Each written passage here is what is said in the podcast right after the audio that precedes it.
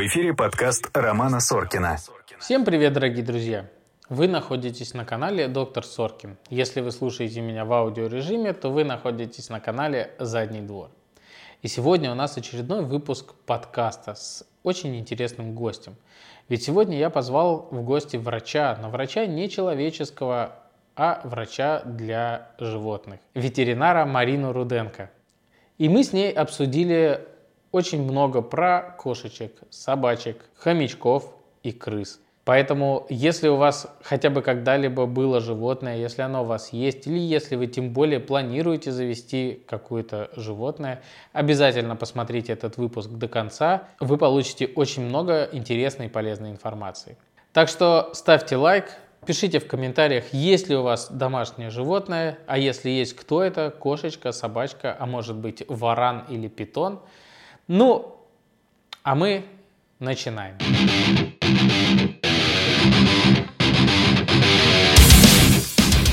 Бывает так, что кошки по ночам орут. Да? Да. А, ну, я не знаю, собаки орут, не орут, не сталкивался. Бывает. Ну, наверное, тоже проявляют как-то. А, а, ну, с чем это может быть связано? Нормально ли это? И можно ли с этим что-то сделать? Потому что ночами хочется спать. Ага. Э, Крики кошек по ночам, опять же, могут быть связаны с какими-то проблемами со здоровьем. Например, а, если это пожилая какая-то кошка, у нее может быть какая-то когнитивная дисфункция уже старческая, а может быть высокое давление, у кошки болит голова, у кошки гипертония, она регулярно страдает. А, И люди просто этого не понимают, думают, старая кошка орет, с ума сошла, у кошки проблемы со здоровьем. Например, такое, да. А второй момент, э, какие-то опухоли головного мозга могут давать галлюцинации, все такое, ну, серьезная проблема. Если речь идет о каких-то поведенческих моментах, это может говорить о том, что у кошки очень скудная среда обитания, нет развлечений в течение дня, и она просто спит весь день, ночью активизируется и начинает всех выносить, потому что ей нужны игры, ей нужно разнообразие, и все, это все корректируется ну, ветеринарами обследования, да, выяснение проблем со здоровьем, и зоопсихологами уже обогащение среды обитания кота. То А, то есть какие-то игрушки там? Игрушки, э, когтеточки, комплексы высокие, полочки постоянно, чтобы кошка лазила. А, иногда выгул на улице для некоторых кошек, окей, выгульные балконы есть такие, вот, то есть всяческое обогащение среды обитания кошки. Вот, и это иногда решает эти все проблемы. А люди, конечно, у нас, это очень сложный путь, понимаешь? Они начинают Люди иногда днем, думают- чтобы кошка не спала. Они просят, часто приходят к врачу и просят э, назначить какие-то успокаивающие препараты, чтобы с вечерка дать. И он на ночь вырубила, Можно и себе. все поспали. Можно себе, да. Главное посильнее. Да. Да, вот, вот так бывает. Бывает такое, что кошку просто бьют систематически, и типа это ж не совсем психически, да, убираем триггер, э, естественно, перемещаем кошку в другую среду, и все проходит. Поэтому тут какого-то такого прям какой-то диагностики, шкалы, что это именно психическое расстройство, а не поведенческие. В большинстве случаев это поведенческие моменты, и это реально корректировать с, э, с кинологами, кинологами, зоопсихологами. Если уже они это все корректируют и делают, и это не помогает, да, мы уже прибегаем к каким-то медикаментозной поддержке. А, С кошками чаще всего случается, с собаками м, реже. Ну, А зоопсихологи, они так сидят на стуле, кошка, зоопсихолог. нет, Ну, а, расскажи. вся, вся, вся, вся кошачья зоопсихология, все проблемы кошек поведенческие того, что люди откровенно дебилы, вот реально, а- а- а- отвечаю. И даже вот там надо работать не с кошкой, а с людьми. Вот есть у человека, например, жалоба, вот кошка сыт на кровать, вот она сыт на кровать, вот достала просто, я не знаю, почему она так А делает. я ссу ей в А, лежанку. вот. Да. И люди приходят такие, и ты начинаешь спрашивать, ну а давайте хотя бы, ну обследуешь, там типа здорово, нет никаких проблем э, со здоровьем, ты типа понимаешь, что что-то происходит дома. Начинаешь копать, оказывается, что они решили приучить кошку ходить на унитаз. Ну, убрали лотки у кошки и приучают ходить на унитаз. Во-первых, это неудобно, ну, запрыгивать надо каждый раз. Во-вторых, это балансировать на этом унитазе, чтобы не свалиться. Проще же ссать в другие места. Поэтому она Согласен. сыт не там. А люди в упор не понимают. Типа, у других же кошки ссут на унитаз, и все хорошо, а наша на кровать. Ну, вы, типа, больные, что ли? Вот и в таких вот ляпов очень много. И зоопсихологи помогают вот это вот увидеть. То есть они они не часто расспрашивают подробно о кошачьих жизнях, и типа Кошмар. выясняется, что... Да, да. А, Расскажи немножко про себя вообще, как ты пришла в ветеринарию, почему ты решила стать именно ветеринаром? Так, э, я ветеринарный врач, практикующий из города Санкт-Петербург. Ко мне можно приходить на приемы.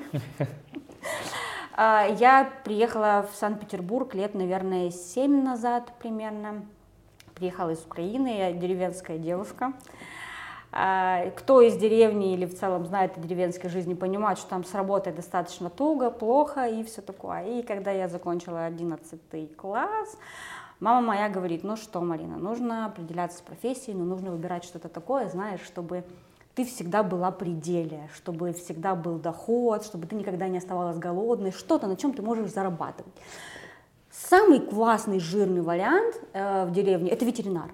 А животные есть у всех, вообще пошла, отучилась, пришла, коровы, куры, овцы, козы, говорит, даже если у людей нет денег заплатить тебе, они дадут тебе продуктами голодный, ты никогда не останешься. Езжай, учись, а приедешь, э, купим тебе какой-то фургончик небольшой, будешь там по деревням вызовным ветеринаром работать, будешь на себя работать, зарабатывать деньги, вообще билет в счастливую жизнь, вот он, на. Я, конечно, хотела быть визажистом.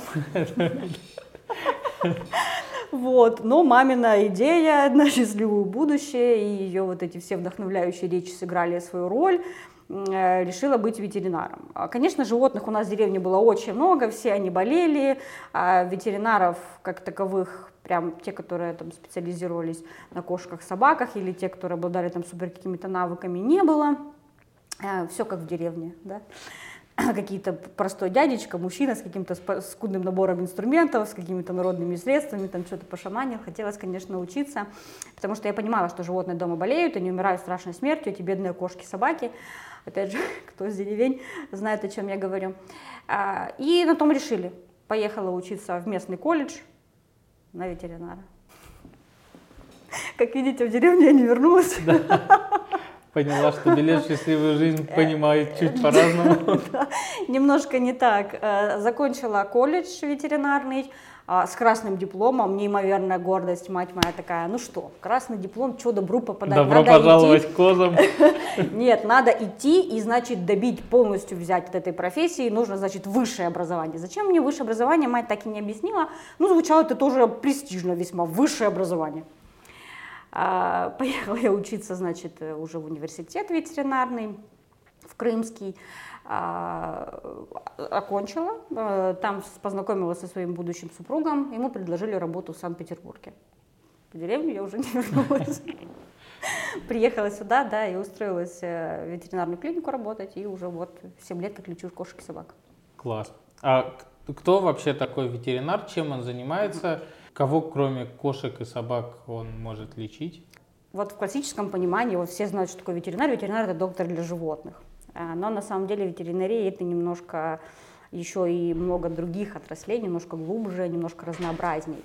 А, Потому что ветеринары занимаются не только лечением животных, всех возможных, там, не знаю, рыб, рептилий, диких животных, зоопарковых, у них есть тоже свои ветеринары, но и э, контролем безопасности и качества продукции животного происхождения на производствах, на рынках, то есть все, что вы покупаете в магазинах, продукты животного происхождения, а их качество и безопасность проверяются отчасти ветеринарами.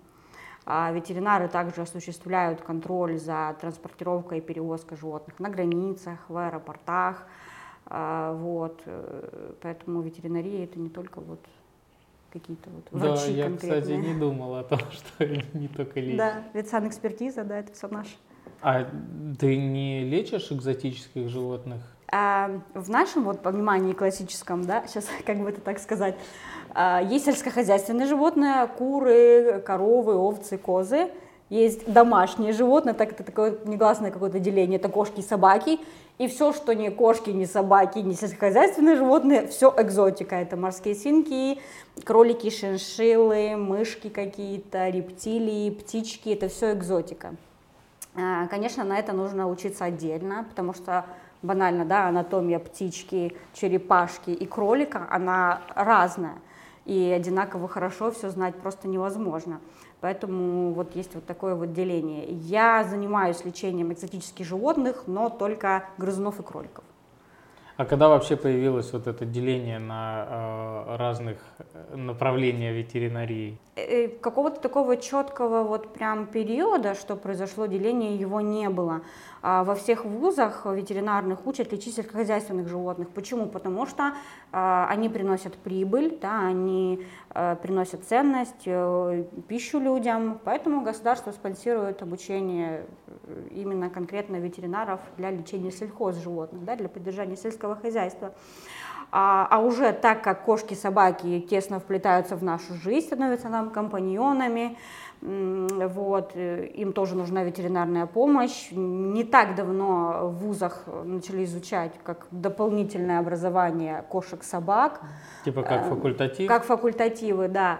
А раньше такого вообще не было. То есть лечение кошек-собак это чисто уже после дипломное образование за свой счет, за свое время и все такое. Дают базу, анатомию, физиологию лечения только сельхозживотных. Конечно, люди всегда держали и морских свинок, и крысы, шиншилл но на них всех смотрели как на каких-то пришельцев, то есть если еще с кошкой, собакой мы можем что-то сделать, потому что информации по ним много, то с этим вообще фиг знает. На самом деле проблема лечения экзотических животных в России достаточно острая, потому что в большинстве регионов врачи не знают вообще, что делать с этими животными.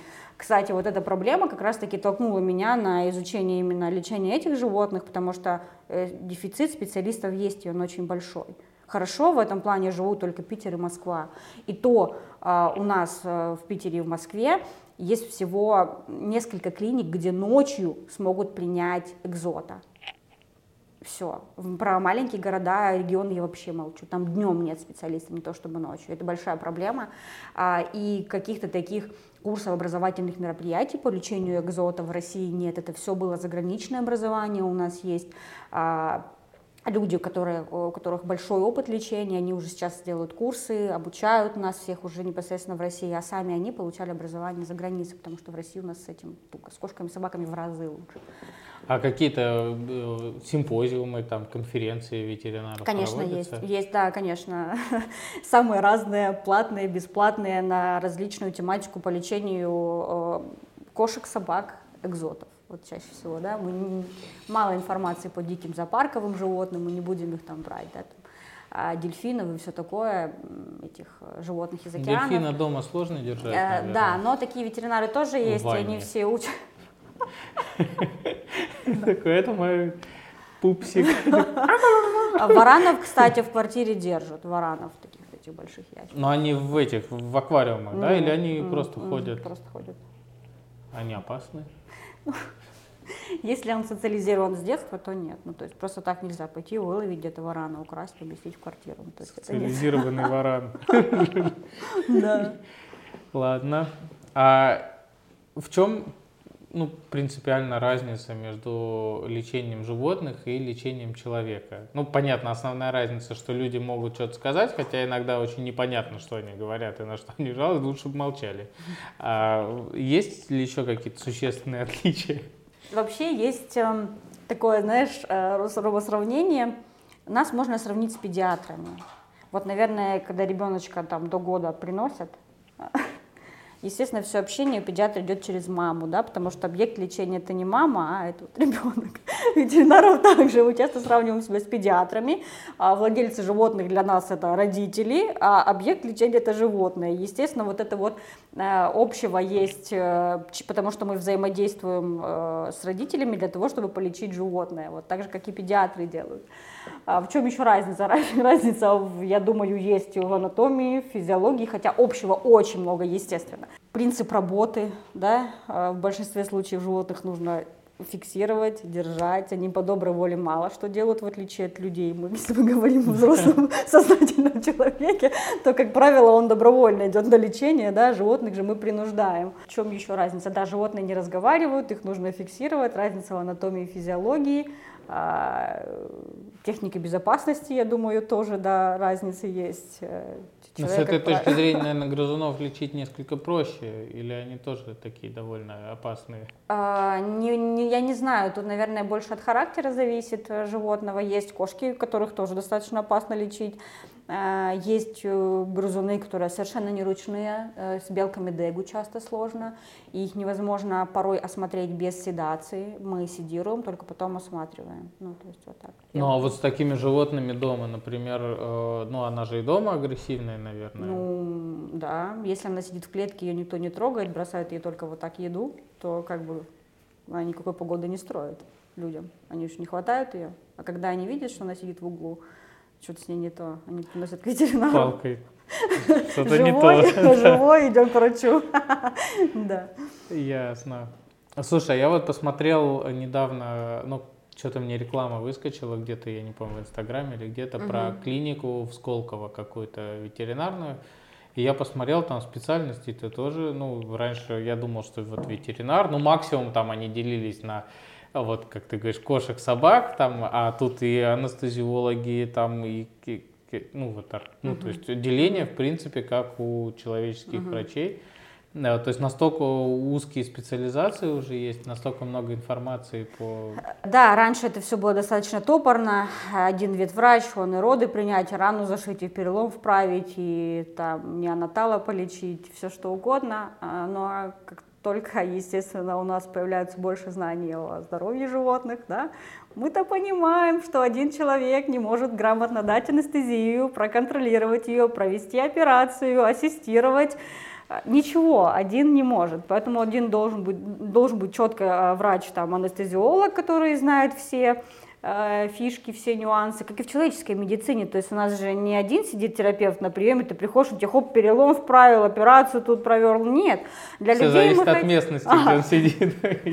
Это я согласна. Конечно, я, я согласна, это большая проблема и в медицине, я думаю, и в ветеринарии тоже, что врачи общей практики, но Э, как показывает вообще опыт, если э, мы уходим в специализации, то мы можем выполнять свою работу качественнее, потому что ну, все знать одинаково хорошо просто невозможно. Ну вот это нереально. То же самое, чтобы ты был анестезиологом, там еще и, может быть, дерматологом, ну, еще да, бы что-нибудь я бы дал, но не факт, что это все бы хорошо закончилось. А я да. Есть ли кошачьи проктологи? Кошачьи проктологи нет. Есть ли у кошек геморрой? Нет. Вот, я об этом тоже всегда говорю, что у животных, да, нет геморроя. Это только сидячие люди. Это может быть все что угодно, кроме геморроя. Но люди часто проецируют э, свои болезни на животных, то есть э, они находят э, признаки геморроя.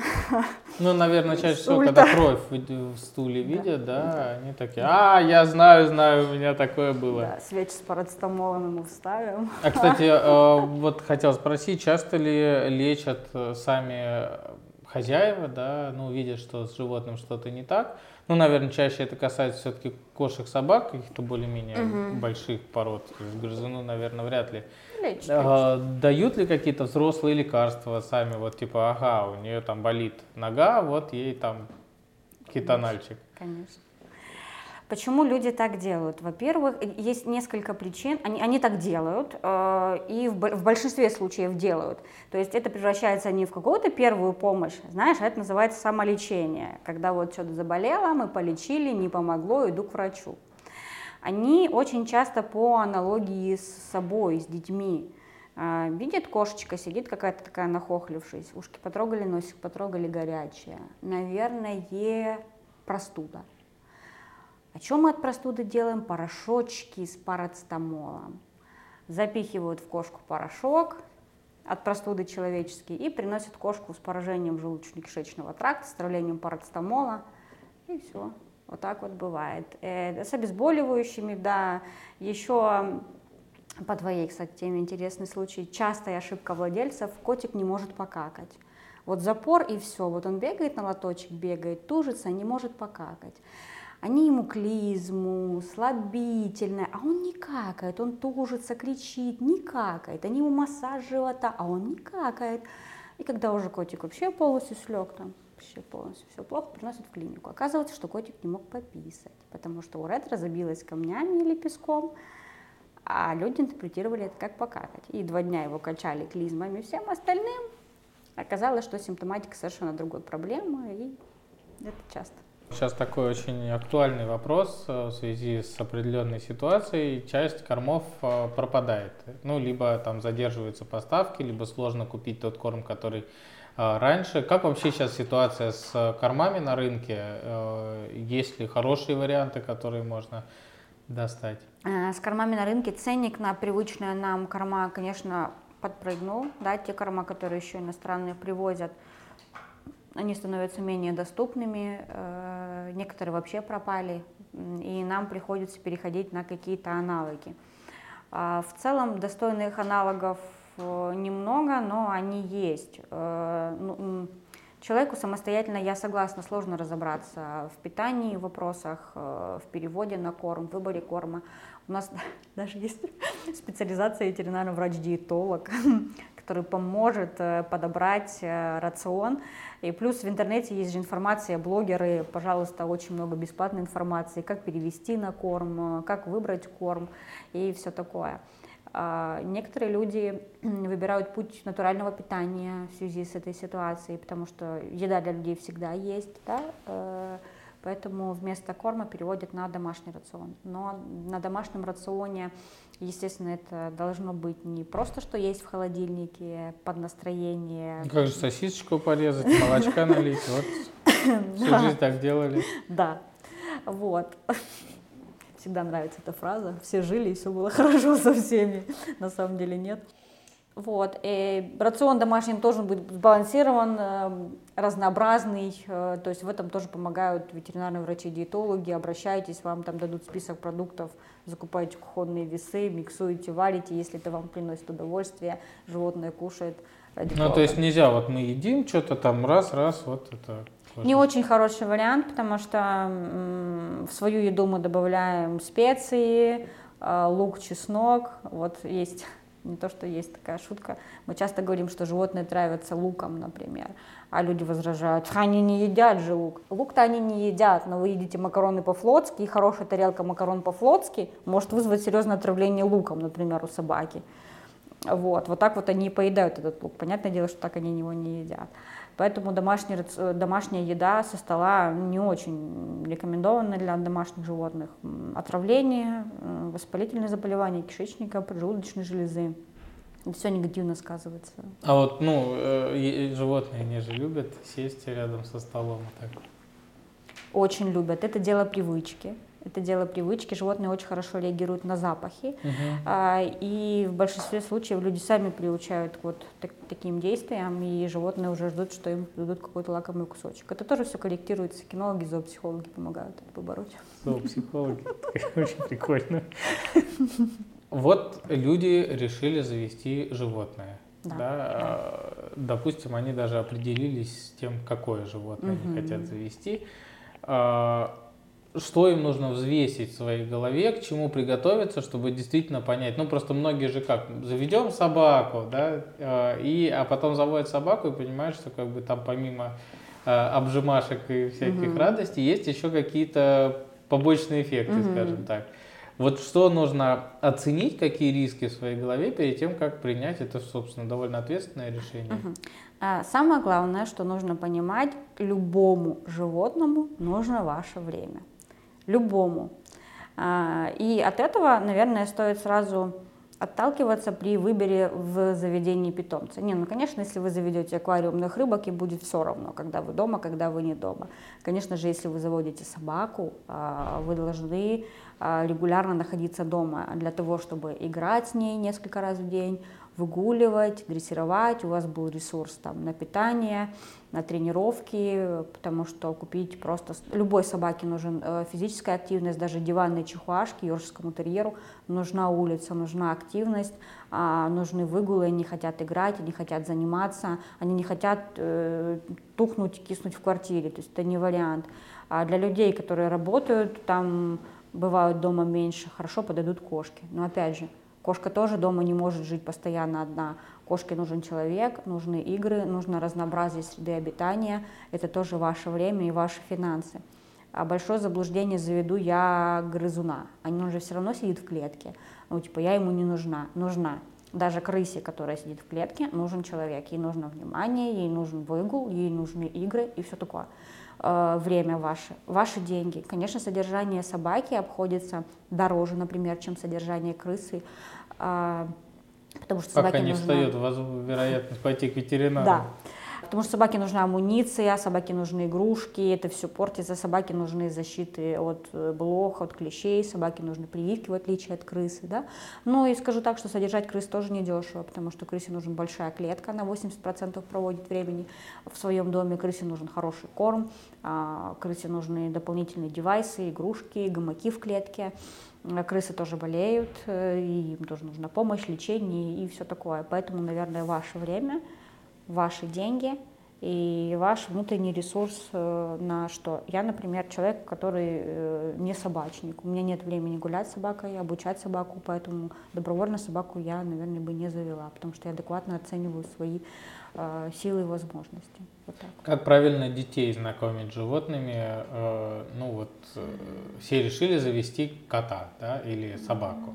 И вот, значит, щенок или котенок поступает в дом, э, есть маленький ребенок. Как правильно выстроить вот их общение, чтобы они...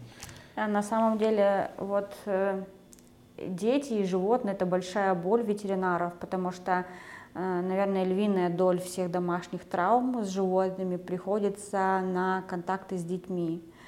Эм, и надо понимать, что покалеченная кошка – хомяк с вывернутой лапой, это ответственность родителя. Это не ребенок с ним сделал, это сделал родитель. Не доглядел, не научил, ничего такого.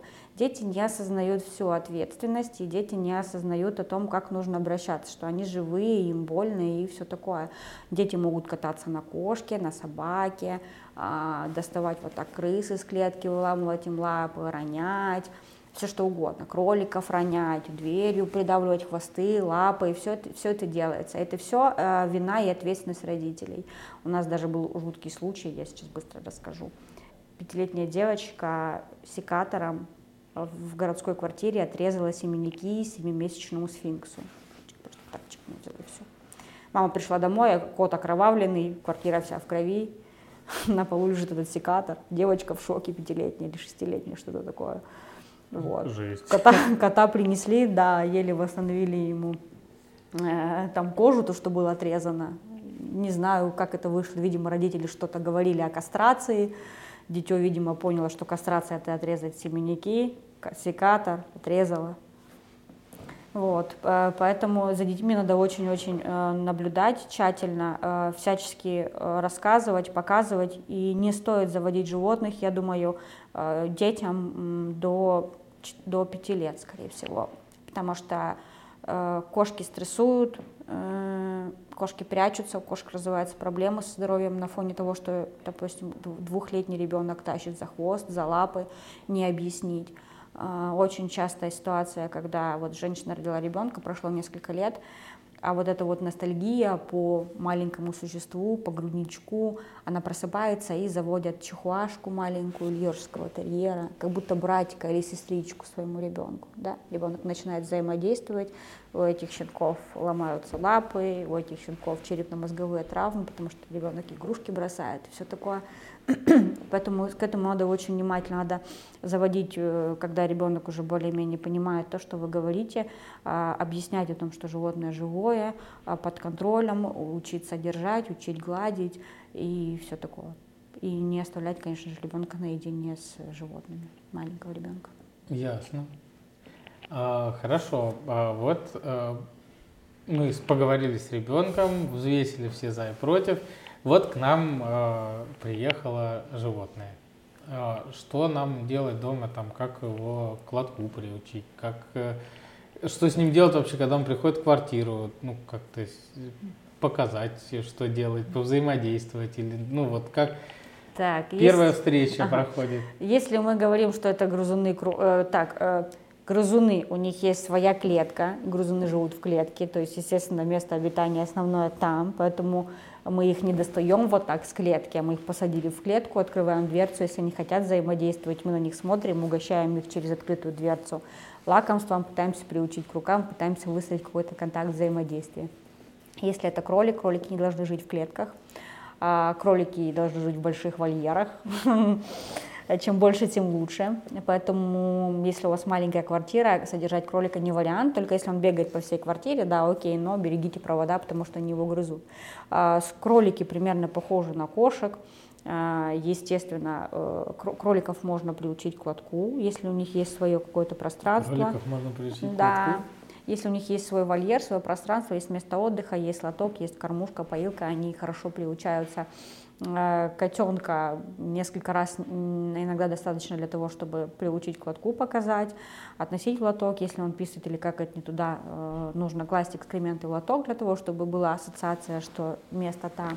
Естественно, еду и воду не ставить рядом с лотком, место отдыха тоже э, с лотком. А, котята и щенки, они прекрасно адаптируются в квартире, нужно только время. А, у собаки, у щенка должна быть лежанка, у кота какое-то свое укромное место и взаимодействовать, контактировать, когда животное само это хочет. Э, если мы приносим домой, например, взрослого кота, а, он в стрессе, он не может адаптироваться, он прячется под диваном, мы его начинаем оттуда доставать, он стрессует еще сильнее, и от этого никому не хорошо. То есть нужно дать время животному на адаптацию, естественно, игрушки, лакомства, наше все для выстраивания контакта. Как часто надо посещать ветеринара? Допустим, мы не берем случай с секатором, а вот просто насколько регулярно. Ага. А, в большинстве случаев молодым животным, если мы говорим о плановых визитах, ежегодная диспансеризация примерно до 6-7 лет. Молодое животное после 6-7 лет мы рекомендуем показываться в клинику два раза в год а, для диспансеризации анализа крови, мочи, УЗИ. Это в идеальном мире. Люди хотя бы раз в несколько лет приходили. Вот. Э, как правило, это совмещается с ежегодной вакцинацией. Приходите с питомцем, доктор осматривает, предлагает взять анализы, делаете прививки, и все, все счастливы. Это касается кошек-собак. Если мы говорим о животных, которые живут мало, то крысу желательно показывать каждые три месяца ветеринару.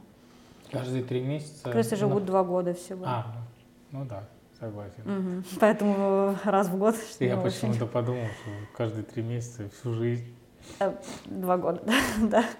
Два года можно потерпеть. А как понять, что животному нехорошо?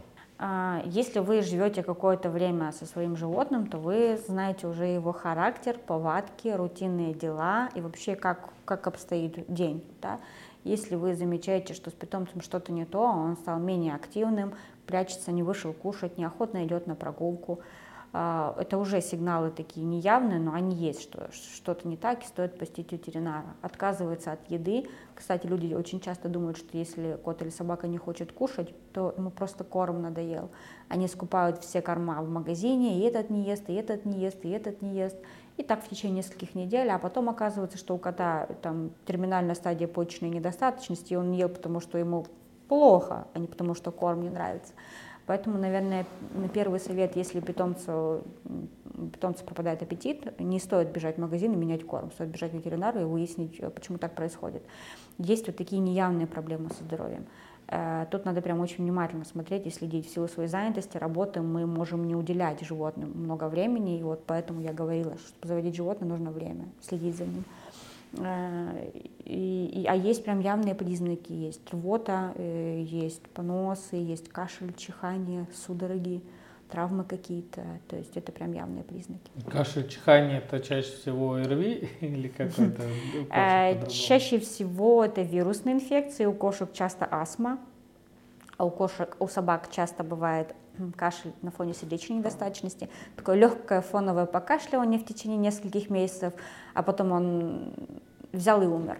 Оказывается, что собака несколько месяцев болела сердечной недостаточностью, а владельцы на это внимания не обращали. Покашливает и покашливает. Ну, мы-то тоже покашливаем периодически. Покашливаем, да. Вот, поэтому их э, лучше лишний раз привести к ветеринару. Они не могут сказать, что у меня болит, мне тяжело, да, или еще что-то. Они нам не говорят об этом, поэтому нам надо быть очень внимательными и смотреть за ними. Очень легко просмотреть грызуна в клетке. Когда ты работаешь, работаешь, работаешь по 12 часов, приходишь там, в полуоборочном состоянии, уходишь рано, и особо не смотришь, что там у крысы в клетке а потом, когда у тебя там выходной раз в два месяца, ой, достану своего питомца, достаешь из клетки, а у него там уже огромная опухоль, и она неоперабельна. То есть поэтому вот так вот. Из того, что животные жертвы, э, грызуны, кролики, они привыкли скрывать свои проблемы со здоровьем, они замыкаются, они прячутся, они не говорят, что им плохо, И они, вот пока совсем все не станет хреново, вот такая вот их природа. Поэтому к этим животным нужно быть еще внимательнее. То есть кролик не поел к врачу, не покакал к врачу. Это, достаточно серьезно. Можно ли как-то понять, что собаке или кошке больно? А, да. А, есть даже на просторах интернета, ну, много где есть. Есть прям шкала э, оценки боли у домашних животных. Это в большей степени для ветеринаров, э, чтобы мы оценивали в стационаре, на приеме, по положению глаз, по положению ушей, усов, э, по положению тела в пространстве. Это все вот признаки боли, они есть разной интенсивности в зависимости, там прикрыты глаза, опущены ли уши и все такое в таком духе. А, есть такая шкала для собак, для кошек, для кроликов, для морских свинок. То есть mm-hmm. по положению мордочки и усов можно понимать. Это не явные признаки боли, например, когда он сидит какой-то такой, это можно предполагать боль. Если, например, хромота, то хромота тоже в большинстве случаев вызывает боль. Это понятно, да? Если он свалился с девятого этажа и лежит под окном, то понятное дело, что ему больно. Ну, понятно, скорее всего, больно. Хорошо, а если, например, собака, кошка, грызун, там кто-то не ест, может ли у них быть какая-то психологическая проблема? Да, Чаще всего это связано с какими-то стрессовыми факторами, с стрессовыми переживаниями. Да? Мы обычно говорим о том, что это психологическая проблема, когда к нам обращаются на прием с тем, что он какой-то не такой. А, мы делаем чекап, проверяем, все хорошо, а, подробно беседуем про условия содержания и все такое, и можем тогда сделать вывод, что это связано с психологическими проблемами. Например, э, если крыса живет в открытой клетке, у нее нет укрытия, а дома пять кошек, и они постоянно его так вот мониторят, караулят и все такое, то понятное дело, что животное находится в стрессе, в хронической депрессии, возможно, оно не может жить, нормально кушать. Ну и решается такая картина не применением антидепрессантов, а изменением условий содержания крыс, конечно же.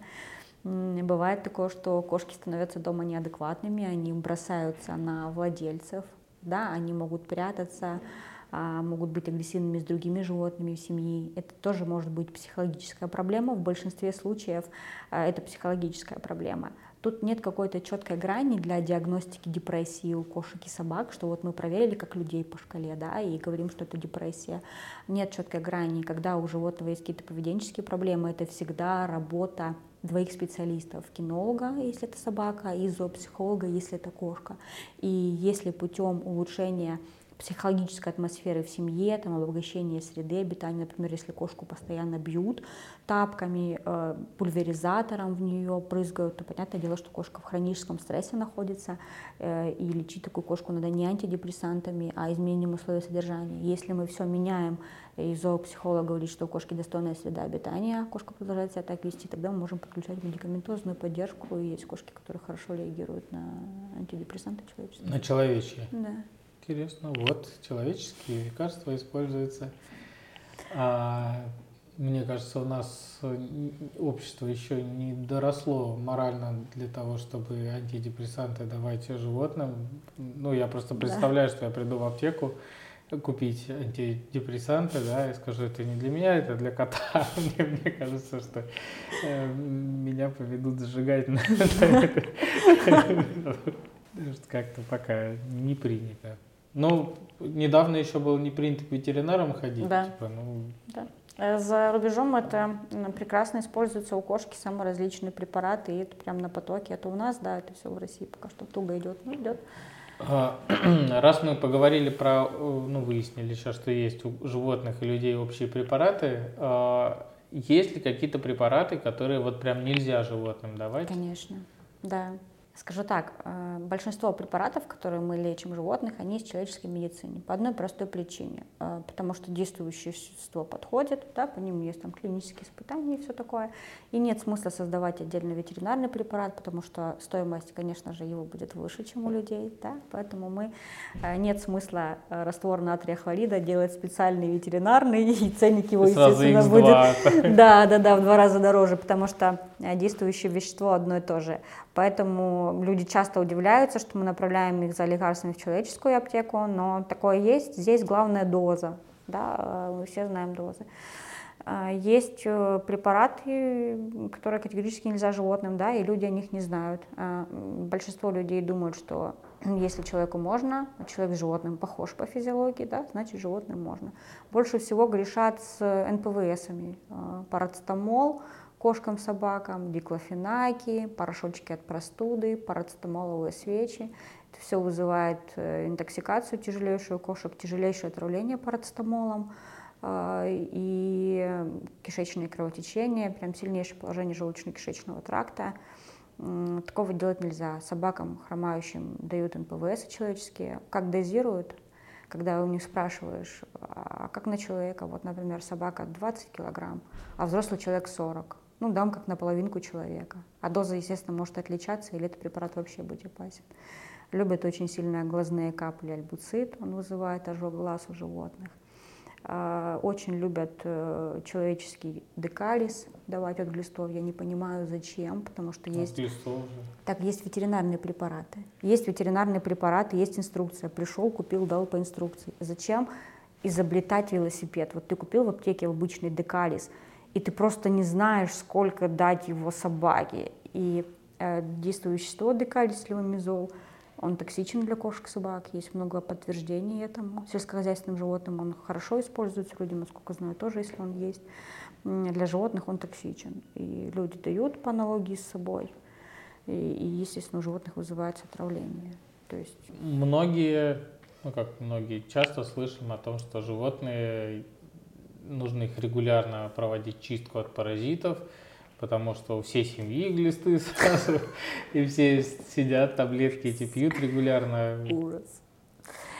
Смотрите, обработка от паразитов у кошек и собак должна проводиться, но не у всех одинаково. То есть вот эта вот фраза раз в три месяца, раз в год, э, это все очень топорно и не для всех применимо. Обработка от паразитов у кошек и собак должна происходить в зависимости от рисков заражения и в зависимости от регионов проживания. Например, если это собака из Сочи или из Краснодара, да, в жаркое время года она должна принимать антигельминтики, макроциклические лактоны каждый месяц, потому что у такой собаки есть высокий риск заразиться сердечными гельминтами, а это не лечится. Собаки умирают, становятся инвалидами, это очень тяжелое заболевание.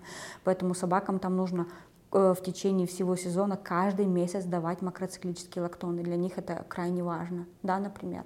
Если у нас э, там Мурманск на севере такая штука не распространенная, тогда там можно выбирать другие препараты, не обязательно макроциклические лактоны. А если, например, у нас кошка э, на даче, гуляющая на улице, ловящая мышей и птиц, она должна получать антигельминтики каждый месяц. Вот. Э, если у нас сидит квартирная кошка, которая не ест сырое мясо, ест сухой корм, а владельцы не волонтеры, не ветеринары, не имеют никакого отношения к другим животным, а, то в целом антигельминтная обработка может проводиться и реже. Кстати, хотел спросить, э, я видел пару раз, что э, владельцы выгуливают кошек. Угу. Это хорошо, полезно. В целом штука полезная, как обогащение среды обитания кошки, но не все кошки любят гулять. Кошки животные достаточно стрессовые, и тоже нужно подходить к уму, к выгулу кошек да, э, необходимые все прививки, обработки, и только идем гулять. Прочная шлейка, э, безопасное тихое место, потому что кошки срываются со шлеек, выбегают, убегают под машину. То есть каждая кошка индивидуальная. Не могу сказать, что всех кошек надо выгуливать. Есть кошки, которые... Ну, то есть по ситуации смотреть, если Конечно. кошка как бы такая... А, иногда, круто, это, гуляю. иногда вот этот выгул нужен только людям, кошке не надо. Как сейчас э, с доказательной медициной в ветеринарии э, ну, не знаю, знаешь ли ты, как с ней человеческой медицине, пока ну, в России плюс-минус.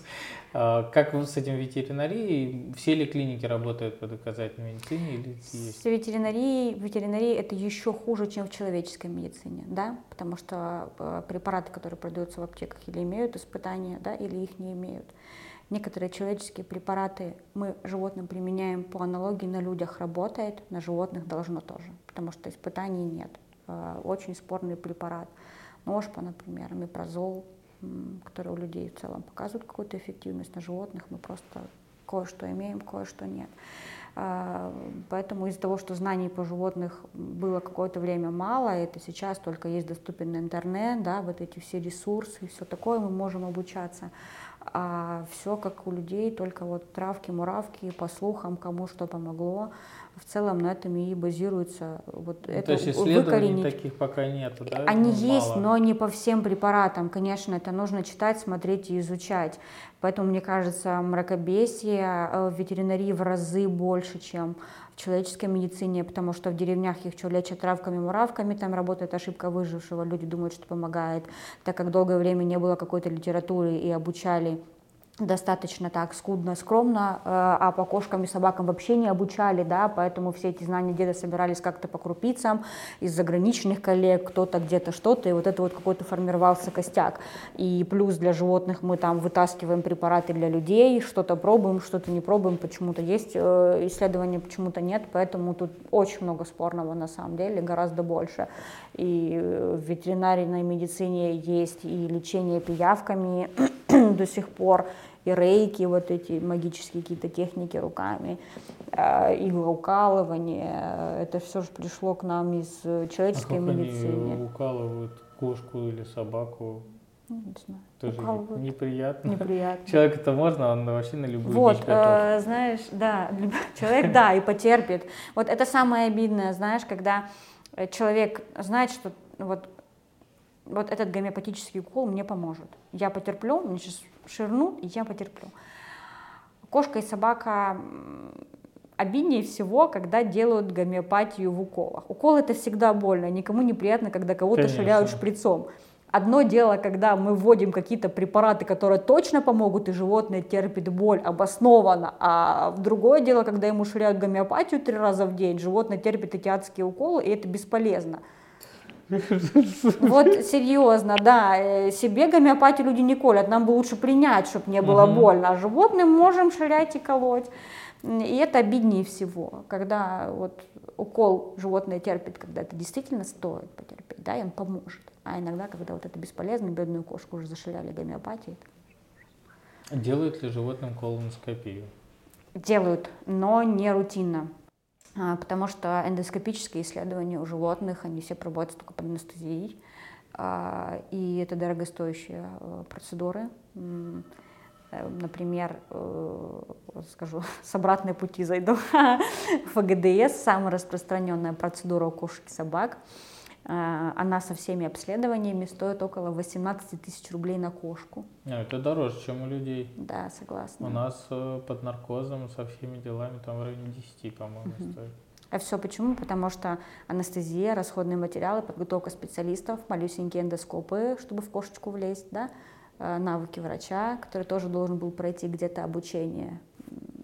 От этого все и складывается. Поэтому эндоскопия у животных штука дорогая, и не все могут ее себе позволить. Поэтому вот так рутинно всех на колоноскопию или на ФГДС. Так, а у людей в 45 на колоноскопию, у кошек там... По необходимости. Как правило, в большинстве случаев, ну, это из-за того, что это дорого, мы пытаемся решить э, максимально все какими-то малоинвазивными способами и бюджетными для людей. Ультразвук, э, э, желудочно-кишечного тракта, да, там анализы фекалий и все такое, там инфекции. Вот то, что чаще всего случается, это когда у нас уже какой-то серьезный случай язвенного поражения кишечника, например, да, и нам нужна гистология, тогда уже выхода нет, мы едем на эндоскопию. Как правило, нет из-за цены. Люди бы рады поехать, но ценник не позволяет. Как выбрать ветеринара, к которому ходить? Э, э, Ну, понятно, как выбрать в Санкт-Петербурге ветеринара? Тут, собственно, выбор очень простой. Э, Как выбрать людям ветеринара в другом регионе, чтобы минимизировать вероятность лечения травками да пиявками?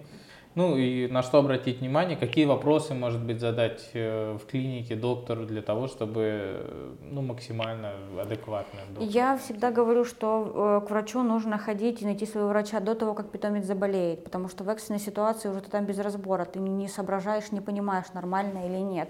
Здорово, когда вы просто придете на профилактический осмотр, на вакцинацию животное, просто посмотрят. А, Обратите внимание вообще на внешний вид клиники, и хотя бы чистота, там может быть жутко старый ремонт, там должно быть чисто, это минимум, да. Врач должен быть опрятно одет, врач должен быть разговорчив, говорить максимально простыми словами, должен быть внимательным, обязательно все осматривать у животных, взвешивание, не спустя рукава. Мне кажется, здесь еще психологический момент во многом играет, то есть когда вы приходите на прием к врачу, и вы сразу смотрите, как доктор себя ведет, как общается, и уже становится понятно, ваш врач или не врач. Если врач урывками отвечает, закрытый, э, грубит, хамит, не дай бог, а у нас такое есть в целом ветеринарии, даже в платной ветеринарии, да, вот, то тогда это точно не ваш врач. Э, вот. Тут, наверное, надо смотреть на внимательность э, врача, вопросы задавать. Ну, можно, конечно, вопросы задавать. Чем бы вы полечили, если бы у него болела спина? Если бы пошли иголки. Да, да, да, да, да, да, да. Да, вот это вот все можно. Но в целом и свое критическое мышление тоже должно быть после назначения врача. Если вы видите, что там ну, какие-то препараты, не постесняйтесь спросить, что это такое, если видите там гомеопатические препараты. С травяными препаратами там все очень вообще спорно и размыто со всеми этими фитопрепаратами, потому что много принимается по аналогии с людьми, многие не испытаны, поэтому это вообще очень сомнительно вообще, поэтому тут так э, не могу сказать, можно ли однозначно там говорить, что вот если человек назначает какой-то там травяной препарат, норм или не норм. То есть под вопросом, если вы явно видите, что это гомеопатия, что это для усиления иммунитета, для поднятия жизненного тонуса, еще Чтобы радость не удалось. Да, то, конечно, тогда стоит задуматься вообще, ну, как бы стоит ли это все покупать. А, что владельцам нужно дома иметь? Ну вот мы поговорили про то, что они дают взрослые препараты. Может быть, есть какая-то аптечка экстренная, ну на случай, если там что-то случилось? Есть. Да, обязательно. У животного должна быть своя аптечка для того, чтобы вы не перебирали свою. А, четко собрана отдельно э, с перевязочным материалом, антисептиками, перчатки, ножницы, а, бинты, самофиксирующиеся бандажи, э, жгут, может быть, мало ли для остановки кровотечения, а, противоаллергические препараты, собак часто кусают осы, пчелы на улице, то есть нужно знать, э, как снять аллергическую реакцию. Ну, конечно же, наверное, аптечка для кошки и собаки может несколько отличаться, потому что у собаки, естественно, выше шанс попасть в какие-то передряги, да, чем у домашней сидящей кошки. Но в целом, да, сорбенты должны быть, э, противорвотные, Э, ну, и, конечно же, знания, в каких случаях и что применять. Это тоже, да. Э, за этим нужно прийти к ветеринару, да? Конечно, разобрал, конечно, конечно, рассказал. конечно. К ветеринару приходит не только, когда уже что-то болит и все развалилось. К ветеринару можно обратиться для того, чтобы он составил грамотную аптечку для вашего питомца и научил вас, как ею пользоваться. Есть ли у тебя онлайн-консультации? Э, Можно ли что-то онлайн сделать? Да, конечно, конечно, есть онлайн-консультации. Э, это никогда не заменит э, очного приема врача, но это всегда второе мнение. Люди склонны к критическому мышлению. Да? Особенно проблема с узкими специалистами в регионе, да, когда крыса болеет, ее некому показать, потому что все врачи говорят, да мы не знаем, что с крысой делать, а человек живет в глуши, и, и, и все, руки связаны. Да? Тут в этом случае приходит онлайн-консультация на помощь. А, мы можем назначить пробное лечение, мы получим какой-то результат, положительный или отрицательный. Если мы ничего не будем делать, то результат будет один, отрицательный. Это сразу все с людьми проговаривается. Онлайн-консультации очень хорошо работают вот в регионах, где нет узких специалистов вот именно. Отличается ли э, российская ветеринария и зарубежная? Да. А, ну, смотря в каких странах, я хочу сказать. Ну, конечно, вот мы берем обычно, мы сравниваем с Америкой да Европой. Да, отличается, конечно. Э, у нас э, человек может без проблем пойти купить любой препарат без назначения врача. Там это сделать невозможно. А в клинике выдаются прям препараты по рецепту, и полечиться дома самостоятельно не получится. Большая боль, большущая боль в России – это отсутствие, э, это сложность получения лицензии на наркотические препараты. Да, это очень сложно. У нас в России на пальцах можно пересчитать клиники, у которых есть лицензия.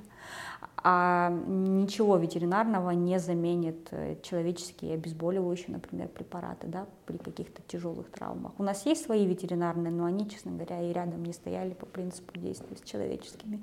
Человеческие препараты, все наркотические, они испытаны на животных, они доказаны эффективность, да, но пользоваться ими не все могут себе позволить, очень сложный процесс получения. А за границей все это проще, да, почти в каждой ветеринарной клинике есть эти препараты, а, в сейфе, и нет проблем уколоть на приеме, достать и все такое сделать. Есть ли какие-то, может быть, исследования или какие-то протоколы, отличающиеся от наших? В целом нет. Есть Всемирная ассоциация практикующих ветеринаров, Нет, протоколов, отличающих от наших, нет. И скажу так, что а, даже нет каких-то конкретных протоколов, как вот есть в человеческой медицине, что мы, они есть, но они вот есть э, общие рекомендации, да, вот есть Всемирная ассоциация практикующих ветеринаров, вот они там все это выкладывают, на конференциях там ведущие нефрологи, гастроэнтерологи дают свои кейсы, и вот поэтому мы учимся какого-то такого четкого алгоритма, что это мы лечим вот так, а это мы лечим вот так, где-то вот взять, почитать и полечить, такого нет, то есть это все там по крупицам откуда-то, откуда-то.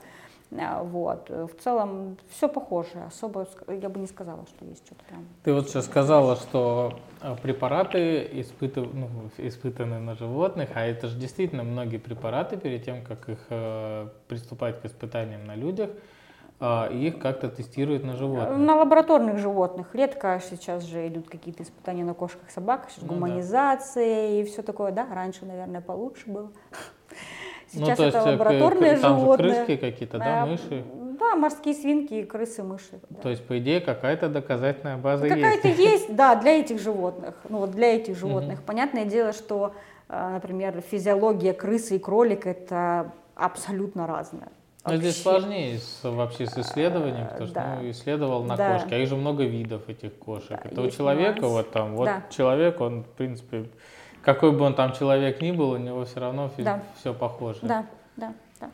То, что можно применять кошке, например, нельзя кролику.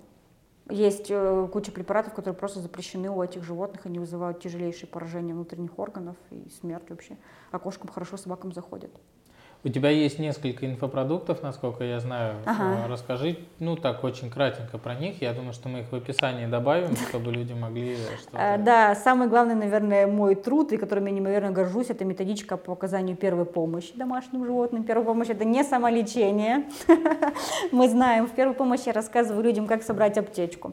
В методичке я разобрала больше 20 ситуаций, экстренных, что нужно делать поэтапно до приема врача. Вот выпал глаз, укусила другая собака, мы делаем это, это, это, это. Да? Например, собаку укусила оса или пчела, идет отек, вы в деревне, врача нет, делаем это, это, это, это. Да? Э, Вот таких вот более 20 ситуаций. Рвоты, поносы, первая помощь при падении, ушибах, отравлении и все такое. А, вот. И второй мой инфопродукт – это гайд по противопаразитарным обработкам. Сегодня обсудили, да, что режимы противопаразитарных обработок у всех разный. А, там я донесла до людей эту информацию. Не просто топорно раз в три месяца даем от глистов, независимо там, И от себе, чего. и животным, и людям, и соседям, на А, всякий случай.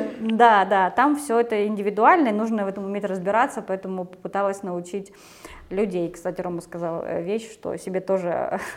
Часто у меня спрашивают, доктор, вот вы назначаете моей кошке антигельминтики, а нам что принять? Я не знаю. Успокоительное примите. Я всегда так тактично отвечаю, что если у вас есть какие-то проблемы со здоровьем, вы сходите к врачу, врач вам все назначит. Ну, вообще по симптоматике. То есть, если есть какие-то симптомы, тогда назначают так Просто так я не назначаю всей семье дегельминтизации. Я ветеринарный врач, я не Всей знаю. семье до там колена какого Бывают, э, бывают, кстати, раз уже зашел разговор, бывают случаи, когда у ребенка лишай, а а дома нет кошек, ни собак, никого. Они приходят ко мне с ребенком и говорят, вот, доктор сказал, что это от кошки. Чем бы вы кошек лечили? Я не знаю. Короче, люди до сих все еще не готовы. Да, дома нет кошек. Я говорю, у вас кошка болеет, приносите ко мне кошку. Нет, кошки дома вообще нет, но доктор сказал, что это точно от кошки. И мы решили, что это по вашей части. Прикольно. Очень. А, У меня нет кошки. Не надо меня обманывать, я все знаю, это от кошки. Да. Часто мы видим в фильмах, в боевиках особенно, когда где-то в глуши кого-то ранят, там ножом, огнестрел, они бегут к первому попавшемуся врачу, врач оказывается ветеринаром, но это никого не смущает, они оперируют лю- людей точно так же. А, э, Ну, это вымысел художественный или действительно, если прийти в какой-то экстренной ситуации, там, со сломанной рукой к ветеринару, и он тебя полечит? Это вымысел. Мне кажется, что сейчас в адекватном 21 веке ни один здравомыслящий ветеринар не будет ничего совершать с человеком. Во-первых, просто потому, что у нас нет на это права. Я не знаю. А, Может быть, когда-то там в этих 90-х бандитский Петербург и все такое, когда это еще не было такой да, урегулированности и все такое, кого-то там под дулом пистолета заставляли кого-то зашивать. Но ты знаешь, мне становится страшно, когда я рассказываю такие вещи, потому что я даже не знаю, как бы я обезболивала, чем бы я обезболивала и какие бы я шовный материал применяла. У меня очень много вопросов по этой Хорошо теме. зафиксированный больной в анестезии не Какой нуждается. ужас. Ну хорошо, это радует. Я хотел тебя единственное еще, наверное, один вопрос задать. Э, Что чаще всего люди спрашивают у тебя на приеме? Вот приходят, наверняка же есть какой-то такой прям вот набивший оскомину уже вопрос. Почему так дорого? Понятно. То есть люди не предполагают, что э, лечение животного это тоже за деньги. Вы же любите животных.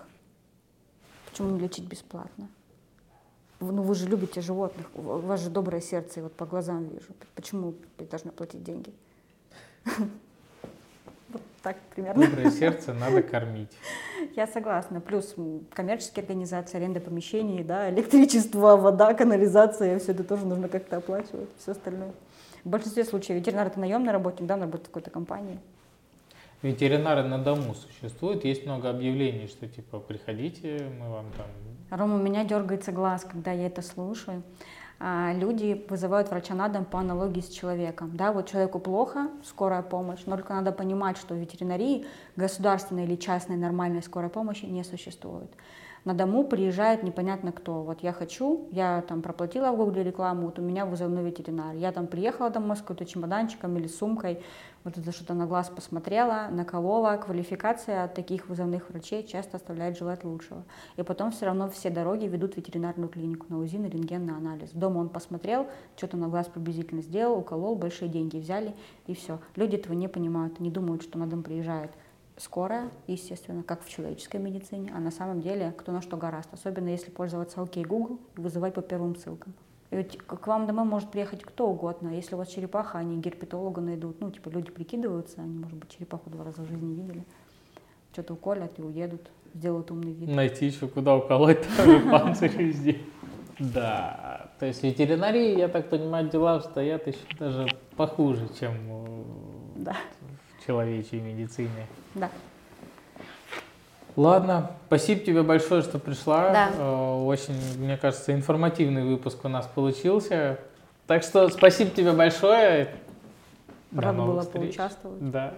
Просто огромное количество новой информации, ведь если я уже более-менее привык к информации о лечении людей, то каждый новый вопрос о лечении животных для меня является практически откровением. Не знаю, так ли это для вас, напишите, пожалуйста, в комментариях. Ну, на этом я с вами прощаюсь до новых видео. Ставьте лайк, не забывайте подписываться на мой канал. Увидимся в новых выпусках. Всем пока!